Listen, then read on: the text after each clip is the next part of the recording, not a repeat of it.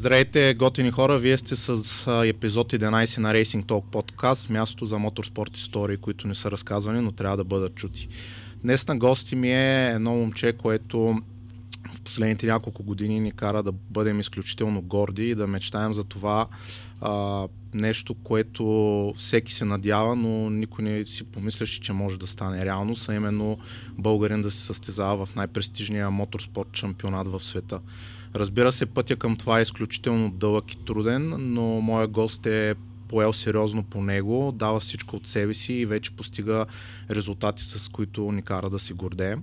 За мен е изключителна чест и привилегия мой гост да бъде Никола Цолов, българският пилот, който уверено върви по пътя към Формула 1.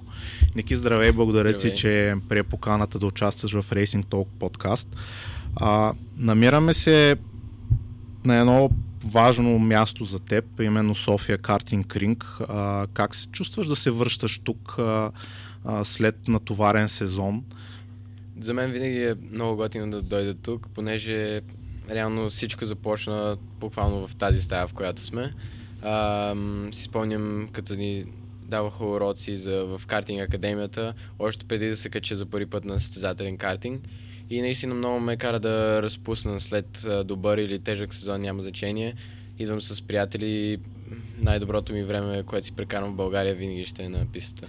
Спомена приятели преди няколко дни именно тук празнува своя 17-ти рожден ден, а не е избран нали, в някое заведение или нещо подобно, а именно да се срещнеш с а, приятели, с фенове тук. Зареждат ли те такива срещи? Вниманието на хората към теб а, радва ли ти? Да, наистина колко много хора а, ме харесват и се опитват да ме подкрепят под какъвто и да е възможен начин за тях е голяма мотивация за мен. А, за да продължавам да се справям толкова добре, виждам, че много хора вярват в мен а, което нали, ме мотивира да работя все по-усилено, за да постигна това, което е мечтата ми. Ще те върна малко назад. Ти спомена академията тук на Ринг Мола. Разкажи ми как се случи това да започнеш да се състезаваш реално с картинга. Ползваш ли някои от съветите, които във времето колко върбица ли ти е давал именно тук? Да, спомням си най, може би, първия съвет, всъщност, който колко ми беше дал е да отпускам вана, защото предишната конфигурация имаше един супер дълъг лав завой, който беше на пълна газ. Обаче, нали, колкото повече завиваш, толкова повече спираш картинга. И той ми каза, опитай се просто да направиш цялата обиколка с възможно най-прав лан. И аз си викам, добре, почнах да го правя това, изведнъж ми се подобриха времената и а, от тогава винаги съм търсил много прецизни неща, защото реално ти можеш да караш добре, но всеки малък детел прави голямата разлика накрая. Примерно, колкото и да ти е добра линията, ти като завиваш прекалено много, спираш карта и нали, това ти убива скоростта, особено с а, небързите картове, където нямаш много сила да ускориш отново, като спреш. А, трябва се едно да държиш темпото през цялата обиколка, отколкото да спреш късно и да го буквално да спреш карта и да подадеш газ. Да, а, още от реално първите ти състезания, това, което съм а, виждал и съм слушал в други подкасти и интервюта, които си казвал, започваш да доминираш реално а, в а, а, българските състезания. Разкажи ми малко повече за, за тези години, когато беше тук. Само ще кажа, че а, мой приятел а, във времето, когато ти си се състезавал тук, а, неговите синове са участвали, били сте заедно и той ми разказа, че а, всички деца на тази възраст, нали, когато свърши състезанието, започват да ритат топка нещо да се забавляват, а ти единствен си бил фокусиран с а, карта на пистата, гледал си, минал си по завоите. А, откъде си появи тази твоя отдаденост а, към, към спорта? Аз винаги съм обичал този спорт супер много, изключително най-много от всичко на света. А, това е най-важното нещо в живота ми и не знам, винаги съм бил супер заинтересован, така че когато се опитвам да намеря нещо, за да се почувствам, нали, чувството, когато карам е нали, неописаемо, много, много е хубаво, обаче е още по-хубаво, когато ти се получава добре. Затова винаги за мен е било интересно да разглеждам някой бордюр, да разглеждам някоя линия или така нататък, да анализирам в главата ми преди да се кача да карам, кое мисля, че ще бъде добре за мен и кое искам да пробвам за следващата сесия, за да опитам и да видя дали това, това ще ме накара да, нали, да се чувствам по-добре, по-бърз, което нали, после ще ми подобри времето. А, за мен винаги е било интересно да разглеждам такива неща. Да, и реално тази отдаденост после ти, ти дава увереността да, да изпробваш новите неща и да постигаш резултатите. Точно, то няма как да знаеш кое е по-добре, ако не си го пробвал. А, след като реално а, тук двете години, които изкарваш 2016-2017, мисля, когато ставаш шампион, отиваш а, с твоите родители, решавате да отидете в Италия. Как беше сблъсъка с а, тази Италия, все пак знаем е меката на, на картинг спорта и не само да. на картинг спорта. А, как беше да се сблъскаш с тази сериозна конкуренция там? Да, беше голям скок за мен, не само от страна на скорост, но и колко трябва да си бърз, понеже това го имах от първи момент, когато пристигнах там. Но беше това, че в България винаги стартирах първи и просто водех състезанията и реално никога не бях изпреварвал, защитавал и всякакви такива неща. Тоест в Италия мисля, че за един уикенд направих повече изпреварване, отколкото съм направил в целите ми две години в България. А, затова нали, това беше голяма стъпка за мен, която трябваше да науча в битките и още от мисля, че трето или четвъртото ми състезание в Италия вече бях на подима. Реално аз водих състезанието до последната биколка, последния завой, където ам, направих една грешка точно в битка с ам, пилота, който беше зад мен и е, в последствие на това изгубих две позиции буквално mm-hmm. до старт финиша. Да. така че ам, да, беше огромен скок за мен. Да, но успя да се. В смисъл, трудност, да. трудностите те мотивират. Не, те, не се плашиш от конкуренцията, по-скоро я желаеш. Да, искам да има някой, който да ме бута, за да, а, за да се подобря себе си, защото знам и вярвам, че винаги, колкото и добър ми е конкурент, аз мога да съм по-добър от него. Просто трябва да науча какво точно ми трябва, за да го направя това.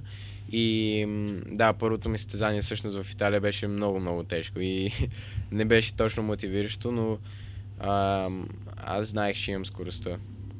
Усещаш го вътрешно? Да, знаех, че ще ми се получи. Добре. А, едно от така ключовите решения, като се върнем от във времето назад е, а, което взимаш с а, родителите ти е да преминете в отбора на DPK, който е, доколкото знам, испански отбор и картовете, с които се състезава са брандиране с а, логата на Фернандо Алонсо, на неговата академия и на музея. А, как се стигна до това да преминеш от Италия в а, испански отбор? Ами тогава идваше стъпката между категорията мини и джуниор, където mm-hmm нали, в мини световните картинг серии през цялото време са в Италия. Да. Нали, всичките състезания буквално. А, докато в джуниор вече почваш да ходиш на европейски и световен шампионат, където обикаляш цяла Европа. А, и дори световния шампионат винаги беше в Европа. А, така че нали, тогава вече националността на отбора няма значение реално. И от, поканиха ме да направя един тест с тях и много ми хареса атмосферата на отбора. Uh-huh. Въобще нямах си никаква идея нали, колко ще са бързи, като отбор, като шаси, като мотори и така нататък. Но начина на работа и атмосферата много ми хареса. Затова реших, че това е нали, правилното място за мен. Тоест, колкото и да почнем стъпки назад, мисля, че с работата, която бихме направили заедно, а, ще ни се получи да стигнем. И точно това стана. Uh-huh. Реално в началото беше много трудно в джуниора, първата ми година, а, но от средата на сезона аз почнах да, да ставам много по-бърз. Това беше 2020, т.е. Uh-huh. след карантината реално. Почнаха да се нали, събират нещата и се получи. Накрая почти завърших на подима на световното нали, малка грешка отново.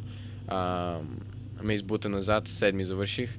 И след това 21 година бях в синьор категорията, да, където вече почнах силно, топ 10, но не беше не бях, да кажем, щастлив от това, mm-hmm. че бях в...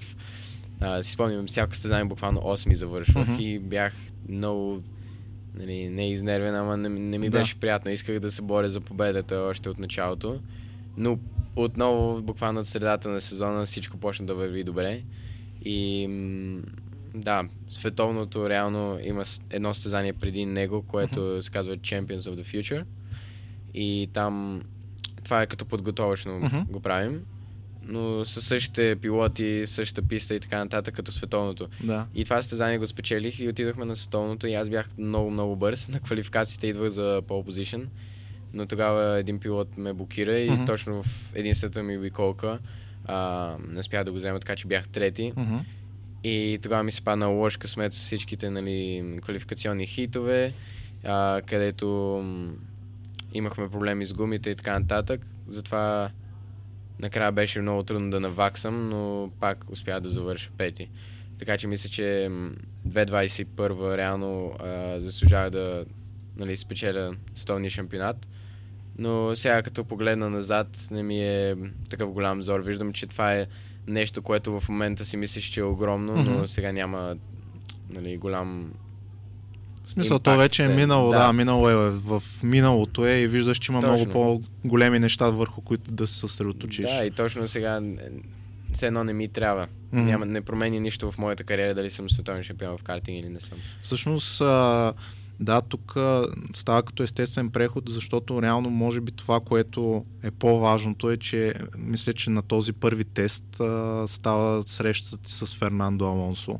Надали си мислил, че ще видиш точно. двукратен световен шампион още в първия си ден, нали, когато ти еш там. Разкажи ми за тази, за тази среща. Ами реално те ни бяха казали, че а, примерно, не помня точно кои дни беше, на 27 декември трябваше Мгм. да съм на пистата да, да тествам. Мгм. Обаче ние кастахме на 26 и беше примерно по обяд.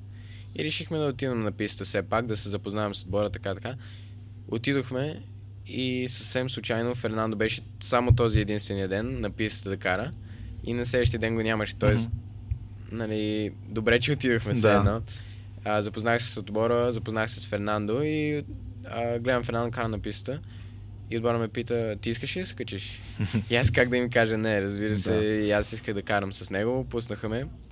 И реално там карахме заедно, запознахме се. На мен ми беше всъщност първия път в джуниор, Мгм. където карам. Ам, и да, той беше впечатлен от този момент, но реално вече от средата и края на 21 година той почна да а, обмисля как може да ме подкрепи в моята кариера, особено нали, скока от картинг към формули.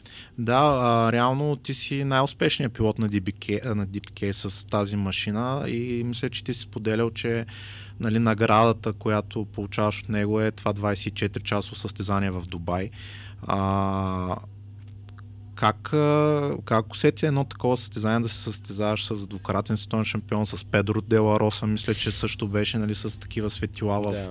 във Формула 1. Какво е да си техен съотборник и да реално също твоето представяне да, да, да зависи тяхното класиране, макар и в а, нали, такова състезание е по-скоро за забавление, отколкото сериозно. Да, беше много забавно състезание и наистина много добро и незабравимо преживение в моя живот, понеже а, колкото и и ти виждаш все едно behind the scenes, Да. в смисъл, че не това, което виждаш по телевизията, големи личности и така Мгм. нататък. Реално всички сме хора Mm-hmm. и си прекарахме много добре там. Беше много забавно, стратегия, нахъсване, после а, малко емоции, нали, на коя позиция ще сме, сега губим, сега печелим, сега, нали, беше динамично много, все пак е 24 часово състезание и беше наистина супер забавно. Педо де Рос е супер, нали, много ще ги прави и през цялото време. Аз не можах да се правя да се смея през цялото Мгм. състезание. Мисля, че това беше а, със сигурност топ 5 моменти, най-добри в живота ми със сигурност. А, реално, а преди това или след това състезание започна да озрява идеята да направиш прехода от картинга към Формула 4? Ами, а, малко преди състезанието а, се случваше всичко. А, реално той месец преди състезанието ме покани в а, Монако, в Мгм. неговия апартамент, за няколко дни да прекарам там и карахме на симулатор, където той ме подготвяше за първия ми Формула 4 тест. Мгм. където беше много сложно, понеже в същото време, както ам, ми е първия Формула 4 тест, а, Алпин трябва да дойдат да видят дали съм окей за академията ми. Мгм. А, така че беше голямо напрежението да се справя добре, да изглеждам професионално и така нататък.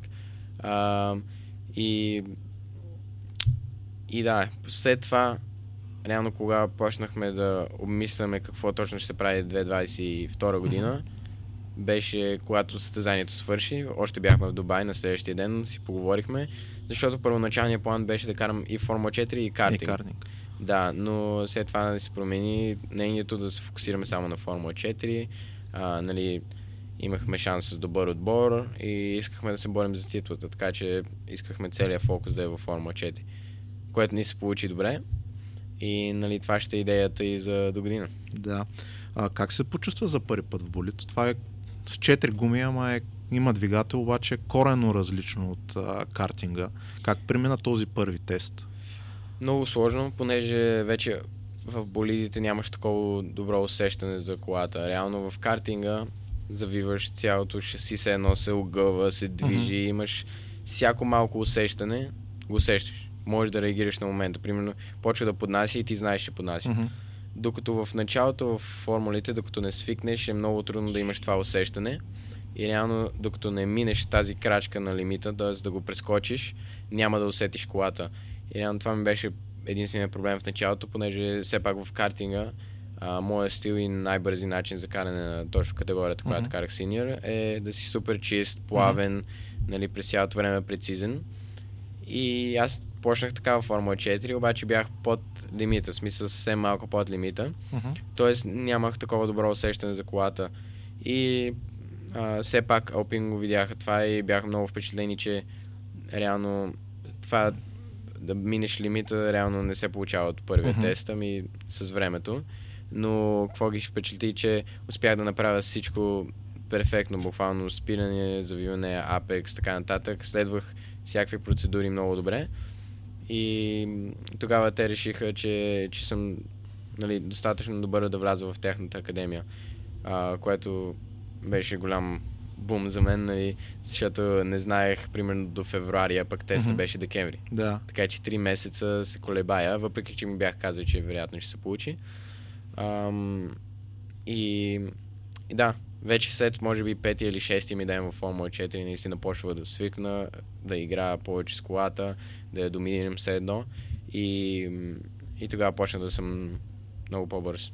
Да, ти реално още в първото състезание нали, Знаехме, че си бърз, обаче нали, де, а, аз тогава нали, те не предават на живо а, самата квалификация. Да. Намерих някакъв лайф тайминг с GPS тракер и всяка обиколка нали, и се виждаше как още от първото състезание нали, пол позишън, добри, добри резултати.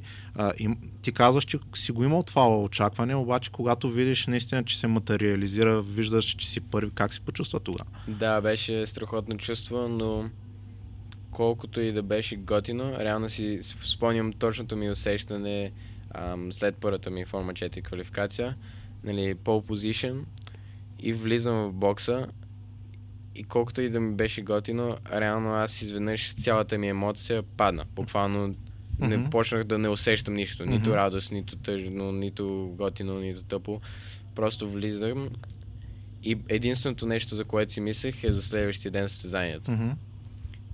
И не исках, т.е. не можех да се нарадвам на квалификацията, да. защото знаех, че работата ми не е свършила. Понеже още има състезание да печеля и това, че съм направил по позиция нищо не означава. Ам... И мисля, че това беше правилният начин, просто ам... прекалено много влязох в това как да се справя на състезанието mm-hmm. и си представя главата ми как ще направя невероятно перфектния старт който ще ми даде нали, едва да. още в началото и после ще си карам състезанието, защото знаех, че съм по-бърз всички, така или иначе. Но това не се случи точно се, така. Да, точно се опитах да предобия стата и се опитах да го направя по-добре, отколкото трябва. И нали, изгасна колата. А, така че... Аз тогава, вярвам и всички, които го гледаха, направо изтръпнахме, защото нали, едни от най-лошите и гадни катастрофи а, в а, формулите и в като цяло в моторните спортове се случва точно в тази ситуация, когато някой не успее да, да стартира, но за щастие а, размина се и реално за колко 10-12 обиколки настигна стигна до 14 или 13 то място с най-бърза обиколка. Да, накрая 13 завърших. Да. Успях от 30 и няколко коли. Но реално аз бях буквално половина обиколка зад последната кола. кара, да.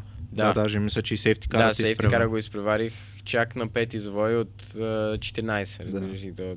а той кара супер бавно.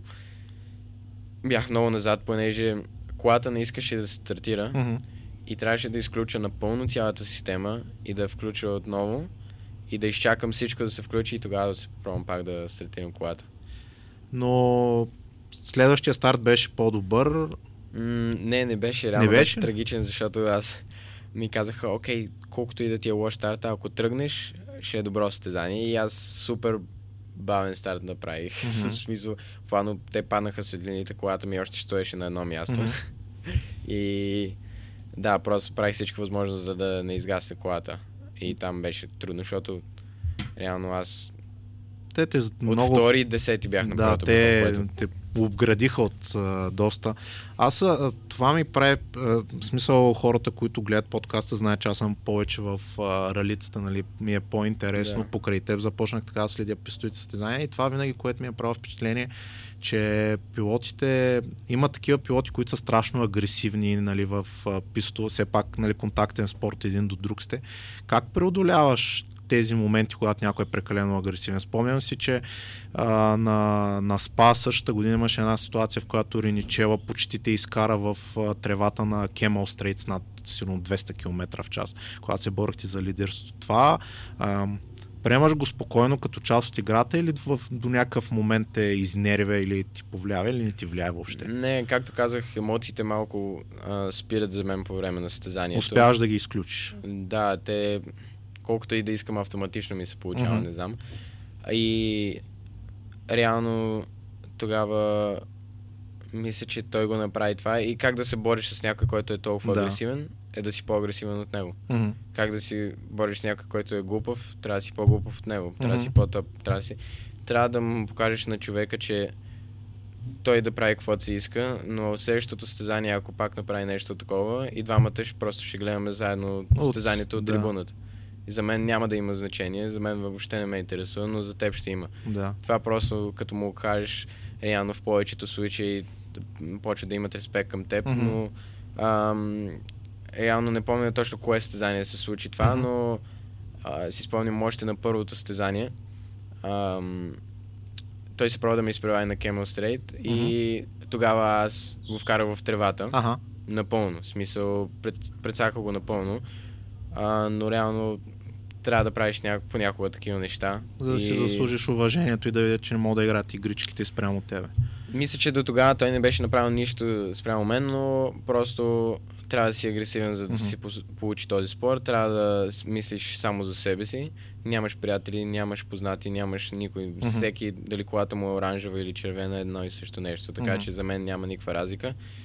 И си спомням, той ми беше казал след състезанието, ако пак го направиш това, а, в смисъл, край. Мгм. На следващ... Не, даже дори не ми каза, ако пак го направиш, мисля, че ми каза а, следващото състезание си в стената. Мгм. И ми стисна ръката.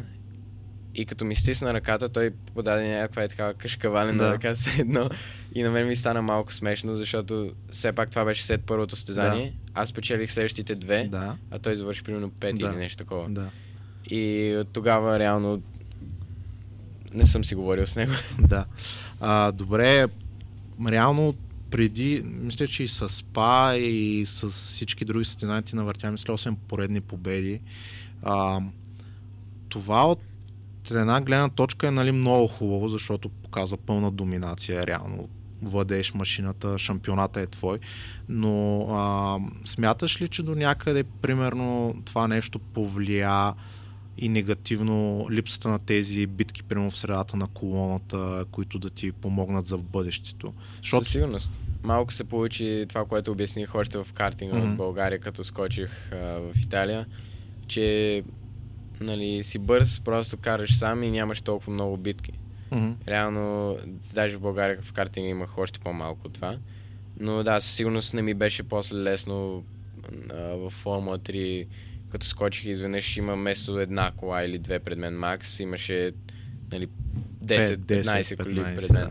което нали, вече трябва да менежираш много повече, къде да се мушнеш да не те блъснат, къде да спечелиш позиция, къде да не изгубиш, Мгм. къде трябва по-добре да изгубиш позиция, за да спечелиш по а, Много почва да е голяма схемата и имаш супер малко време за мислене.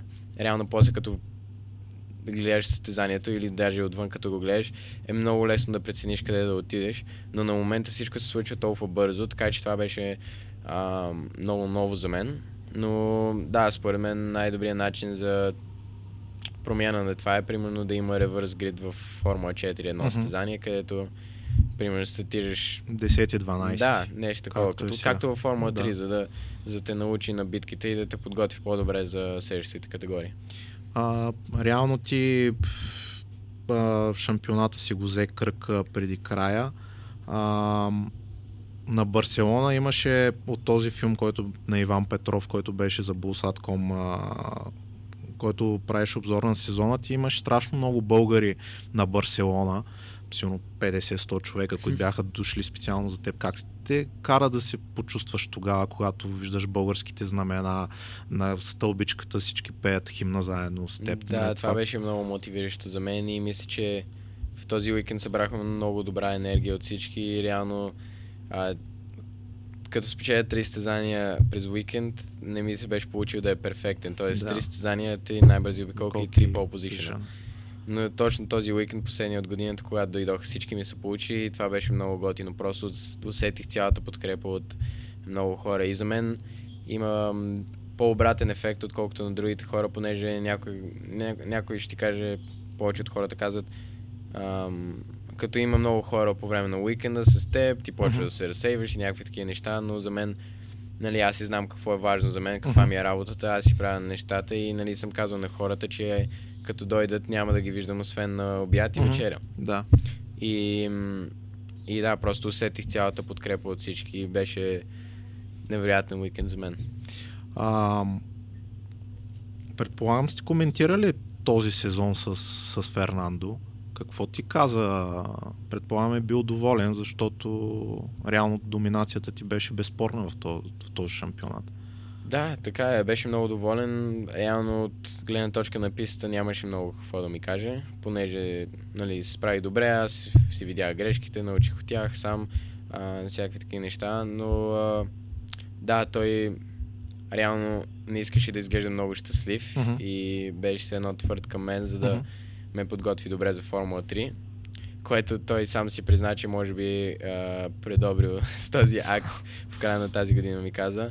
А, затова, нали, а, до година се надявам, т.е. ще съм много по-подготвен и вярвам, че ще се получат много по-добре нещата. Как се взе решението да, да си качеш директно във Формула 3, защото обикновено след Формула 4 следва Формула Original, нали, да. в река шампионата. Изглеждаш така, сякаш а, те хвърлят в дълбокото и искат да видят дали ще се оправиш, защото... Да, а, беше много сложно и много голям скок. Нали, особено това, че гледна точка, че нямахме голям бюджет mm-hmm. и нямах много дни, в които можех да тествам. Много хора тестват поне 20 дни. Аз 4 дни имах в GP3, това е старата Формула да. 3, а, които тествах и останалото беше официалните mm-hmm. тестове и нали, състезанията, което а, беше много трудно за мен за свикване и реално не ми липсваше нищо, освен опит. Mm-hmm. Мисля, че това е единственото нещо, което ми липсваше. И това го показах добре и на тестовете, като имах малко повече опит. През цялото време бях в топ 5 а, на всеки нов сет от гумите и това е добър старт сега за подготовката ни. За новия сезон. Да, за Бахрейн тестовете още сме напред и после за състезанието да се надяваме, че можем да се борим за пол позишн.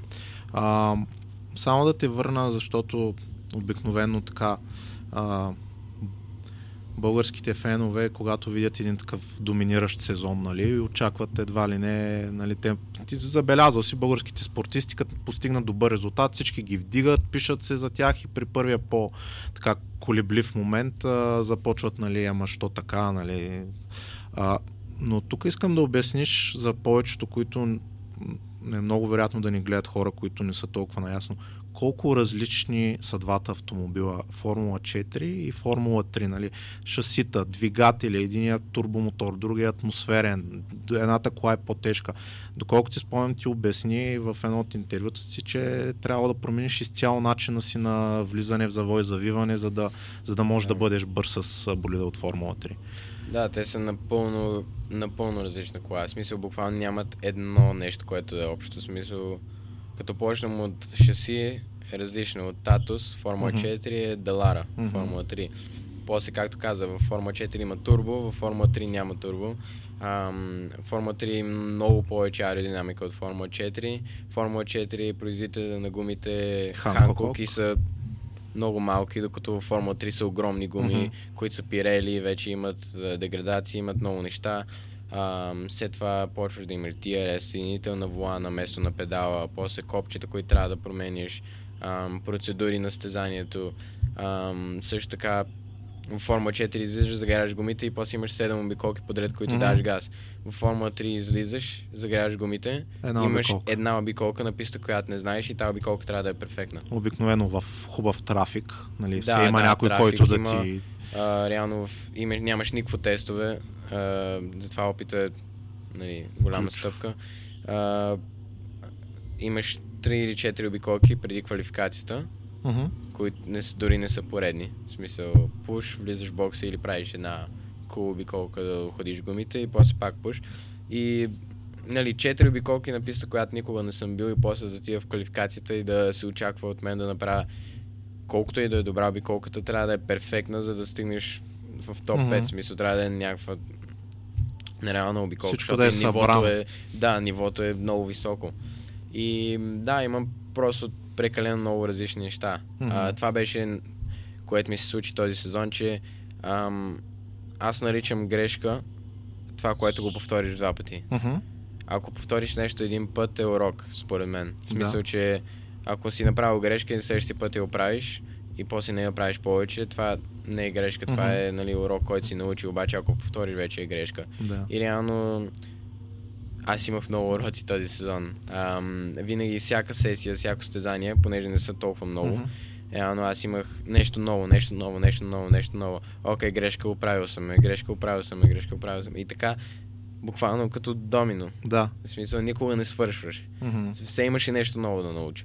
Затова се видя накрая, като почнах да събирам повече нещата. А, топ 5, топ 10 Мгм. най-вече беше а, през цялото време достъпно за мен. И още повече за до година, ако се продължи във Формула 3. Добре, ам, смени отбора. Бързо ли успя да влезеш в ритъм с а, френския отбор? С Кампус си говорихме преди да започнем си говорим, че а, си имал почти братска връзка с инженера ти, много приятна атмосфера, забавлявал си се. Французите са малко по-различен тип хора. Успя ли бързо да се нагодиш към работата с новия отбор? Нали, опитах се, а, но както ти каза, са напълно различни хора и са напълно в две различни посоки. Испанци, французи, Французи. и не само това, начин на отбора и така. Нали, имаше много неща, но а, мисля, че нали, в началото ми трябваше малко време да свикна, но в края на годината почнахме да се събираме много повече заедно. И реално сега усещам много по-близка връзка между нас, отколкото в началото на годината, което нали, ако продължим да работим заедно до година, е нали, добър знак, че може да почнем на много по-високо ниво. ниво. Реално да, ти в началото на, на шампионата си третия пилот, рукито, което влиза, имаш двама доста по-опитни пилоти, ама в края на годината се случи така, че ти беше най-бързи от, Да. от тримата, което им доказва, че потенциала го има и трябва да ти се гласува повече доверие. Да, А- те винаги вярваха в мен, реално, но а, може би нещата се получиха по-бавно, отколкото Мгм. трябваше. Но така или иначе тази година беше учебна година все едно за мен. И Да. да, както ти каза, последните три състезания бях първи от отбора. А, колко различен щеше да бъде сезона? Тоест, има ли го психологическия момент, ако спече, поне ти как го усещаш, а, в Австралия, мисля, още в първото състезание, или да, мисля, че в първото завърши Окей. 11-ти. А, А, Австралия, да. в Австралия на а, парк. Ако там нещата се бяха наредили и беше взел точки, смяташ ли, че а, да вземеш, нали, първата цел очевидно е да вземеш точки, след това следва подиум, победа. Ако беше взел точки рано в сезона, можеше ли да се развие, да ти е по-лесно или просто трябваше да минеш през всички тези уроци, които каза, че си минал, за да си бърз? Еми, не, можеше да се получи много по-лесно. Мгм. А, но на каква сметка, нали? Като го имаш на предвид, предпочитам а, отколкото да съм взел някакви точки през целия сезон, нали, почти всеки кръг и да съм завършил, да кажем, то няма да е огромна разликата, примерно 15 в шампионата.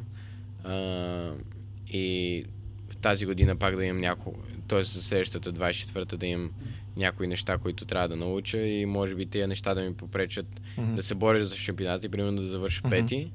Или да този сезон да имам много неща, които съм трябвал да науча, много трудности, пред, през които трябваше да мина. И на следващия сезон да дойда като много по нали, зрял човек, съвършен, да. подготвен и съвършен.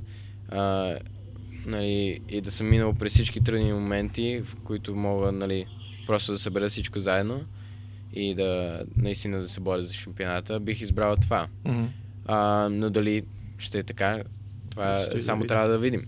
Да. Но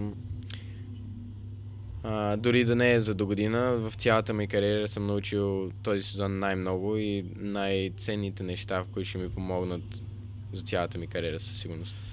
А, как обърна тенденцията? Реално първите, наистина първите стартове бяха трудни. Барселона единствената писта, която познаваше в началото, беше болен, там беше нали, как да кажем, може би най-голямото разочарование, предполагам, че е било така. А, как обърна тенденцията? В смисъл, какво се случва в главата ти, когато е трудно? Изпадаш ли в някакви такива спадове или просто си вдигаш и казваш майната му, продължавам, давам най-доброто от себе си, пък каквото стане? Еми, реално за мен няма смисъл да се мисли в миналото. Mm-hmm.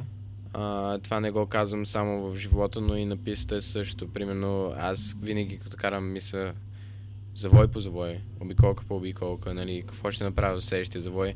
Тук не ми се получи, въобще забравям, че този завой е минал, mm-hmm. защото идва следващия. Mm-hmm. И нямам много време. Следващи, следващи, следващи, следващи. Се фокусирам само за една стъпка напред през цялото време. А, така че през всеки труден момент, който минавах, просто събирам това, което ми е това, което ми трябва, това, което съм научил, позитивното, негативното, окей, не ми се получило, добре, забравям за това, просто ще използвам това за следващия завой, за следващата сесия, за следващото състезание, да мога да, да го вкарам и да, да се подобря. А, така че, разбира се, това е много по-лесно да го кажеш, отколкото да го направиш, но това ми беше фокуса през целия сезон. Разбира се, имаше моменти, които ми беше трудно, но мисля, че никога не изгубих а, тази мотивация и фокус да се подобрявам. И имах много важни хора около мен, които през цялото време ме подкрепиха в нали, всеки труден момент. И да, както каза, мисля, че много тежък момент тази година беше Барселона, а, понеже там нали, всички очакваме малко да дойде този клик mm-hmm. все едно и нещата да почнат да върват и за нещо по-добре. Беше писта, която познавах първата и което не се получи поради някаква причина, може би защото бях болен. Реално състезанието в неделя а, не знаех дали ще го карам до 10 минути преди mm-hmm. състезанието, понеже а, аз едва стигнах до пистата, буквално mm-hmm. в колата бях заспал, mm-hmm. докато пътувахме към пистата и имах 40 градуса температура и ми се повръщаше много, но а, все пак успях да завърша състезанието някакси и да, но с това позитивно мислене и начина по който работих, успях наистина изведнъж да променя нещата в Будапешта и оттам почна да върви нагоре. И един път като го направиш, сякаш mm-hmm. след това е много по-лесно. Особено че... за мен, защото това го видях и във Формула 4. Един път като спечелих, останах там. В смисъл нямах mm-hmm. моменти, които съм нагоре, надолу, нагоре, mm-hmm. В смисъл, че ако съм бавен, ще съм бавен. Обаче ако съм бърз, съм бърз. Мисля, mm-hmm. че съм постоянен в това, което правя и за мен това е най-важното. Ам, и нали, понякога ми отнема малко време, докато стигна до този момент. Mm-hmm. Но в момента, който стигна, а, знам, че ще съм там през цялото време. А, спомена Унгария. С, а, реално първите точки обаче дойдаха на легендарно място, на СПА. А, трудни условия, дъжд през цялото време. А, реално до последно не се знаеше дали ще вземеш точките, защото там нали, сейфти кара колко. Крайна сметка ги присъдиха, но на следващия ден реално аз когато гледах и като видях времето и виждах как е нарисувано нали, да се случат много хубави неща, ако си с мокри гуми, обаче тогава отбора реши а, да останеш с сухите, което очевидно беше грешното решение. Имаше ли, а, в смисъл, питам те за това, а, за да стане ясно на хората как се взимат тези решения. Ти имаш ли възможност да се бориш до последно, да, а, да поискаш мокрите гуми или това беше просто отборно решение, с което трябваше да се съобразиш? Беше много сложно. Ам, да, беше много добра квалификация, пети и така нататък. А, реално ние не искахме да рискуваме с ам, на квалификацията с а, нали, кулдаун обиколката, mm-hmm. охлаждащата обиколка и да я направим недостатъчно бавна, за да все пак да успея да си завърша mm-hmm. бързата обиколка, защото никога не знаеш. На такива кондиции може да е червен факт и така нататък. Да. И все пак успях да съм пети. Mm-hmm. Но реално, ако бяхме направили по-бавна а, нали, охлаждащата обиколка, да. най-вероятно ще да съм на по-позишен, но това е малко амбициозно. А, така де, да, състезанието в неделя, предишния ден бяха горе-долу еднакви кондиции, обаче неделя беше малко по-мокро. Да, и малко по-студено. Но че... много по-студено сякаш да. и нямаше такъв вятър, който да... Да изсуши да. трасето или поне се появи така линия Да, суха. точно. И беше много сложно, но аз като отивах на грида с ликовете гумите, си помислих, че няма никакъв шанс, смисъл да е... Да изсъхне.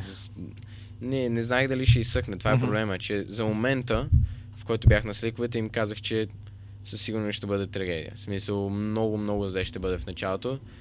Но реално, ако беше изсъхнал на третата, четвърта обиколка, да. сликовете ще да са по-добрата опция.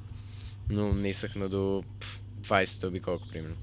Даже не знам дали изсъхна въобще. Еми, последните 2-3 обиколки бяхме по-бързи да. от мокрите гуми, ама ага, не с много. Те вече... 3 секунди, примерно, докато те първите две обиколки бяха 15 секунди по-бързи да. от нас. И аз го казах това на отбора и е, ми казах, че искам да сложим мокрите гуми и после, нали, ам, те, колко, и ги питах колко ще загубим, ако трябва да сменим към mm-hmm. като направим пит-стоп. Да. И те казаха 35-40 секунди. Mm-hmm. Нали, цялата процедура в бокса. И аз им казах, че за 3 или 4 обиколки ще наваксам 40 секунди и със сигурност ще успеем да, mm-hmm. нали, да го направим. И те се съгласиха с моята идея. Отивахме на грида и бях с мокрите гуми. Обаче, стартирам четвърти. Пепе Марти, сликове. Втория сликове, третия сликове, мокри, слико, слико, слико, слико, слико, слико.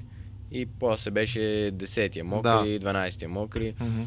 Ам, и по едно време почна отбора малко да се колебае, нали? Защо ако той е с ликове, ние ще сме с мокри, нали? Mm-hmm. Той е отпред и ние сме отпред. Ние трябва да се борим с него. Ние с него се борим за победата, mm-hmm. не с 12-я. Mm-hmm. И м- тогава стана малко трудно всичкото и по-трудна ситуация. И отбора си помисли, че ако има сейфти кара на втората обикол, което е много вероятно mm-hmm. на такава кондиция с ликове, няма как да наваксаме това време с мокрите гуми и почнаха да се притесняват, но аз а, все пак им казах, че моето мнение трябва да е мокри гуми. Mm-hmm. В смисъл на 100% бях сигурен в mm-hmm. мокрите гуми. Без да ми казват нищо, буквално им 30, 3, 3 минути преди състезанието да започне, трябва колата да е долу да. с 4 а, гуми да докосва земята. 3 минути и 30 до старта, почват всички механици да тичат, да mm-hmm. махат гумите, да слагат а, сликовете и да ме пуснат на земята. Буквално ме пуснаха една секунда да. преди. Ако ме бяха пуснали една секунда по-късно, ще да съм от бокса да стартирам. Да. Питлейна. И сложих сликовете. и аз почнах да им казвам защо, нали, какво mm. правим. И накрая приех. Окей. Все да, пак всички смисъл... около мен са сликове. Да, понеже с тях ще си на едно. И да, не беше правилното решение накрая. Аз го усещах, че няма да е добре, но все пак а, бях позитивен в това, че пак нещо ще може да се случи. Но да, не беше добро състезание. Но На после бях много, да, много ядосан със сигурност, понеже знаех, че колкото и да е амбициозно от нищото mm-hmm. да спечелиш фичър състезанието, нали, главното състезание, А, за мен аз ако бях останал на мокрите гуми, беше То беше нарисувано, в смисъл. в смисъл, много лесна победа, защото Да. следващия десети. Да. И аз бях много, много, много бърз на мокрото. Целият отбор бяхме бързи, колата беше много добра, с мокрите гуми работеше перфектно. Реално дори ако беше напълно мокро състезание, мисля, че Щеше да си пробиеш път. подиум със сигурност си го бях гарантирал, но а, възможно да се боря за победата и и да, това ми стана първи момент, който ми беше тъпо, но реално после се замислих и си казах, виж колко по-зле може да бъде. В смисъл, най-накрая в този сезон имам шанс да се боря за това, Мгм. което нали, сме почнали. Нали, Победа, подиум, силни точки и така нататък.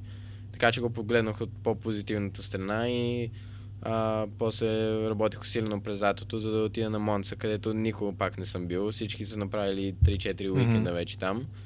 Ам, Реално Монца, ти казваш, че Монца е може би единственото състезание, където си събрал абсолютно всичко да е както трябва за там. Да, там направих още една стъпка напред и беше по-добре. А, но нали, все още имаше някои неща за желаяне, но там имах една обиколка в тренировката, Мгм. която бях четвърти. Единствената ми първа обиколка на тази писта. След това имаше 15 червени флага. Не успях да направя повече обиколки. Отидохме с квалификацията. Не знам пистата, разбираш, една обиколка. Им. В тази една обиколка някак си успях да завърша девети. Беше трагична обиколка, смисъл, защото аз си мислех, че ще имаме още два сета Да. от гуми. И девети, окей, пак съм щастлив, нали? А, но пак беше единствената ми обиколка. Тоест, две обиколки на тази писта отивам в състезанието, където Мгм. беше пф, много трудно. Старта беше много добър. А, реално се борех за второто място а, след първия завой. И, и после въобще не знаех къде да спирам, защото нали, колата супер много се променя от квалификация към състезание. Принципно губим 6-7 секунди на обиколка, така че не искам да спра там, където съм спирал на квалификацията и да пропусна завоя, Да. докато съм напред. И почна да спирам прекалено рано и а, да, реално всичко се Учиш се в, движ... в движение. да, по време на състезанието буквално трябваше едно да научи писта. Но после в неделя си казах, окей, накрая на състезанието го фанах. Някак си пак успях да направя точки на това Мгм. състезание. В смисъл а, девети. Про... И неделя си казах, окей, тук съм спирал, там съм спирал, там, бла, бла, бла.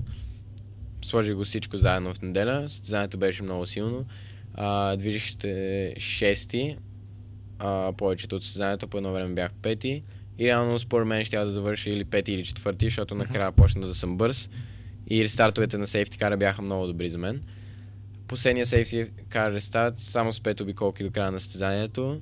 Отиваме на първи завой и отзад ме удрят, докато бях шести и там приключи състезанието за мен. Но колкото и да бях разочарован, знаех, че реално няма значение. Аз не се борех за никакви точки. В смисъл последния кръг от годината с последното състезание. Нали, знам къде съм. Знам, че се борих цялото състезание с човека, който е спечелил шампионата. Mm-hmm. Реално, Габриел, през цялото време бяхме заедно а, на цялото състезание. И това беше важното за мен. А, забелязвах от време на време, а, когато пускаше сторита в Инстаграм и така нататък, а, нещо като, да кажа, оперативки на А14 в Twitch, мисля, че беше или не мога сетя, където бяхте с Фернандо. Можеш ли да разкажеш какво представляват тези сесии? Кое? А, беше пускал едни а, снимки в като чат стая, а, където бяхте пилотите на А14, примерно ти, а, Габриел. Дискорд. Да, Дискорд, да, извинявай, окей. аз Twitch какво казах. А, какво представляваше реално това за... А, не, това е, а, се забавляваме, смисъл Ага. и тренировка и забавление, защото ние имаме Дискорд канал с Мгм. А14 и просто влизаме да караме на симулатора Заедно. всички заедно. Мгм. Нищо особено, просто имаме наш сървър от А14 и събираме всичките пилоти, Фернандо влиза и, и караме заедно. За фан. подготвяме се, Да. но е, да, забавно. Да. А, след сезона направи няколко, и по време на сезона няколко състезания допълнителни като гост-пилот, но може би акцента беше Макао. Това ли е най-трудното трасе, по което някога си карал? Със сигурност Макао много трудна писта, много по-различна от симулатора със сигурност, понеже има бабунки, стените се стесняват изведнъж на някой завой на изхода. Ам, беше много, много трудна писта, но отидох и бях бърз още от първата обиколка. Може би това беше проблема, че имахме малко повече време да Мгм. свикнем с пистата. Реално имахме две FP-та вместо едно. И на нормален уикенд искаш да си на 120% още от първата обиколка. И на нормалните писти, окей, ако изпуснеш някой завой, малко да качиш повече бордюри, някакви такива неща. И така ми беше м- нагласата преди уикенда, че трябва да направя това, Мгм. което реално после осъзнах, че е грешно, понеже нали, първия ден прекрасно, бях супер на лимита, бях бърз. Ам, и на следващия ден по принцип правим още една малка стъпка напред, да нали, Да усъвършенстваме. Да, абсолютно точно. всичко. И като направих тази стъпка, мисля, че м- подминах малко това, което е способна колата и пистата. И тогава почна домино ефект и Мгм. ставаше зле и зле и зле. И накрая а, от катастрофите нямах достатъчно гуми. Така че неделя състезанието трябваше да го направя с гумите от състезанието от събота. Мгм. Тоест на 20 обиколки вече имат гумите. Всички останали с нови гуми. И това беше много трудно. Въпреки че пак някак си се борих за топ Да. 10 с напълно умрели гуми. И м, пак а, в края на състезанието се пробва да дам още малко от себе си, за да мога да завърши все пак. Там 9 и 8 Да. имах някакъв шанс. И буквално за един сантиметр изпуснах леко апекса и фанах мръсната част Да. на пистата и Поднесите. да, и- смисъл, нямаше как да я хвана. Просто М. то, то всичко е толкова бавно, просто поднася, поднася, поднася и нищо не можеш да направиш. Буквално каквото искаш да М. направиш, то отива и ти го очакваш и просто чакаш момента да се случи. Може би най-неприятното усещане Да, в, просто- за един пилот. Но И това е Да. урок. да, там си научих и реално ако отида до година, знам много, много по-добре как а, да, да се справя с тия неща и вече реално тази година имах шанс със сигурност топ 5 а, да се класирам, но до година ако отидем, като знам пистата, знам как да а, каква да ми е нагласата към Мгм. уикенда, мисля, че може да, да се борим за подиум със сигурност. А, след края на сезона, преди да се върнеш в България, беше на гости пак на, на Фернандо на, на пистата. Какво си казахте тогава? В смисъл, ам, като човек, който гледа отстрани, нали, горе-долу, а, имаш ли някакви поставени цели от тях? Нали, което... 2022 А, Да, А, примерно за, да. мин, е, за миналата година, за 2023, примерно, имаш ли някакви поставени цели? Какво трябва да направиш, примерно ти във Формула 1, а, във Формула 3, извинявай, за да бъдат те доволни? А, Фернандо беше много оптимистичен и каза, че очаква да завърши топ 5 в шампионата. За, за това, нали, после си говорихме след сезона, преди няколко седмици сега, че е бил малко оптимистичен. Но да, очакваха много от мен. И аз също. А, затова беше малко трудно да го преглътна в началото, особено след Австралия Мгм. вече. А, добре, че имаше малко време реално да се от- откъс... м, Мисля, че един месец до Да. следващото състезание. Понеже тогава също беше труден момент. Но да. В смисъл, те са доволни от това, което показваш. А, от края на годината сигурно са доволни, но както казах и преди, очаквахме да се случат малко по-бързо нещата. Но аз съм напълно също мнение като тях. А, но знам, че аз съм дал всичко от себе си, така че не съжалявам за нищо, което не се е случило през този сезон. Супер. В крайна сметка е важно уроците, както Да. каза, да бъдат научените със сигурност. А пък и поне като виждаме, ако може да резюмираме кариерата ти до момента, ти правиш по един сезон някъде и веднага отиваш на следващото ниво, Да. нали, което нали, в Испания се получи, но тук вече нивото е съвсем друго. Но опита, Така който е. ти е нужен е... Бързо отидох нагоре, реално аз направих от, още от картинга една година джуниор, една година синьор, една година Формула 4 и Първа година Формула 3. да, 4 години нова категория всяка година. А, Просто трябва време и опит. Опит, Каране. опит, това е да, опит. Добре. А... Надяваме се всички, че всичко ще мине наред до година, отново ще бъдеш във Формула 3. А, и вече тези неща, които си научил, ще ги приложиш. Какви ще бъдат целите ти тогава вече за до година? За до година със сигурност целите ще са да се борим за шампанско. За подиумите. Да, със сигурност, че трябва да почнем много силно от първото състезание. Но аз имам това усещане и вярване, че до година пак ще бъде една добра година за мен. Защото, както казах, всичките тези уроци, всеки има такива моменти в кариерата му, където ам, имаш година, през която минаваш, която ще ти е трудно, но е важно какво подбираш ще и взимаш. Ще вземеш. Да, да, да, точно. Да, ти в смисъл беше достатъчно бързи на тестовете, които направихте с, след сезона, така че имаме. Кажи ми малко за а, тази кампания, която в момента тече. А, каква е целта, какво, каква е идеята зад нея. Нека хората да знаят, защото аз а, съм абсолютно сигурен, че много хора виждам и как се движи, честно казано, от опита, който има в моторните спортове до момента такава кампания може би това е най-успешната, която се случва, но трябва и още наистина да стигнете до целта. Каква е да. идеята за, за това? Може да се каже, че е горе-долу успешна и нали, сме дали сума, която се опитваме да намерим от България, понеже mm-hmm. това ни е изискването и от А14. Mm-hmm. Ам, стигнали сме горе-долу до средата, mm-hmm. но в момента м- имам чувството, че проблема не е колко сума сме събрали, mm-hmm. но колко хора са дарили. Mm-hmm. Реално ам, като се замислиш са доста 450, мисля, че са mm-hmm. в момента хора. Но очаквахме да са много повече хора. Mm-hmm. Очаквахме поне от 3 до 5 хиляди mm-hmm. човека да дарят.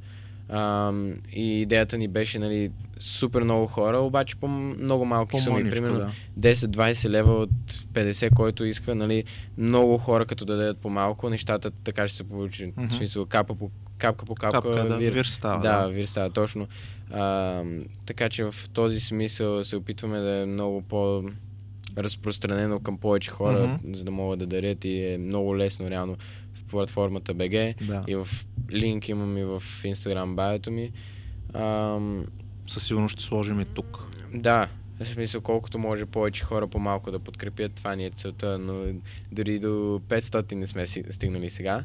А, но да, това ни е идеята и а, се надявам да успеем до края на януари да съберем цялата сума и нали, да, да стигнем до много хора. Реално това ще ти даде възможност за по-добра подготовка, за да можеш Точно. да бъдеш по-подготвен и реално да не се налага а, в състезанията да, да търсиш тези елементи, да си ги намерил а, откаране нали, поведение, да. Да, го, да имаш тестове, да можеш да се подготвиш.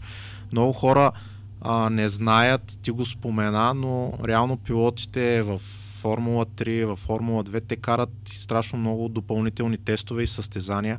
Да. А, вчера, когато се подготвях нали, за нашия разговор, а, гледах примерно една от... Ти си се срещал с него, Кими Антонели. Той миналата година има между 35-40 състезания. Той караше 4, да, 2-3 шампионата едновременно, което а, и в рали спорта и а, времето зад вулана няма по-ценно от него, колкото повече караш, толкова по-уверен ставаш. Е. И, ми реално тази сума, която събира в момента е за самия шампионат, понеже mm-hmm. вече е късно да се uh-huh. тества, няма да има повече да. тестове преди mm-hmm. нали, първото състезание, освен официалните mm-hmm. на Махрейн, но а, мисля, че за момента съм достатъчно подготвен, за да се боря за, а, нали, както казах, шампанско през годината. Да, в крайна сметка ти си в момента единствения български автомобилен състезател, който е в толкова реномиран шампионат. Аз а, и към всички, които гледат подкаста и, и всеки, който има възможност да помогне, виждаме как а, в различните спортове се появяват обединения да застанем зад някой, за да помогнем. Нали, а, това ми е идеята, че ние като автомобилна общност, хора, фенове, трябва да се обединим. Дали в момента си ти, след примерно 10 години може да има още един като теб, но ние трябва да застанем сега, за да може да направим всичко възможно, да стигнеш възможно най-нагоре, защото ти като посланник на този спорт в България можеш да дадеш много на обществото с опита си, с а, мисленето си. Аз съм изключително щастлив, че си поговорихме, защото виждам как мислиш, нали, младеж на 17 години да мисли толкова зряло е много рядко да вижда днешни дни. И а, виждаме как а, в а, световните, по Европа, по света, пилотите като теб са посланници на, на какво ли не, безопасно шофиране, на, на брандове, на всичко. Мисля, да. че е крайно време е ние да се обединим и да, да застанем за теб. Ти го заслужаваш, доказал си го, така че каквото можем да помогнем, поне ние тук, да. а, знай, че можеш да разчиташ. Благодаря много. А, Никола, супер много ти благодаря за този разговор. За мен беше изключително удоволствие. Аз ти казах, че следя от последната година в картинга през всички шампионати с сингъл ситърите. Наистина стискам палци. А, вярвам, че до година ще бъде добра година и наистина ще покажеш на света, че българския лъв може да хапе. Така че желая ти успех хубава подготовка и късмет още от първия старт. Благодаря много. А, последно, какво би искал да пожелаеш на хората, които ще гледат този подкаст? Пожелавам на всички весели празници, приятно изкарване на новата година. Не знам кога ще се пусне това видео. Надявам се скоро. Но а, не забравяйте, че винаги трябва да сте благодарни на това, което имате и винаги може да е по-зле ситуацията ви, така че се фокусирате само в това какво можете вие да промените и да направите, за да си подобрите а, живота или това, което правите. Супер, благодаря ти.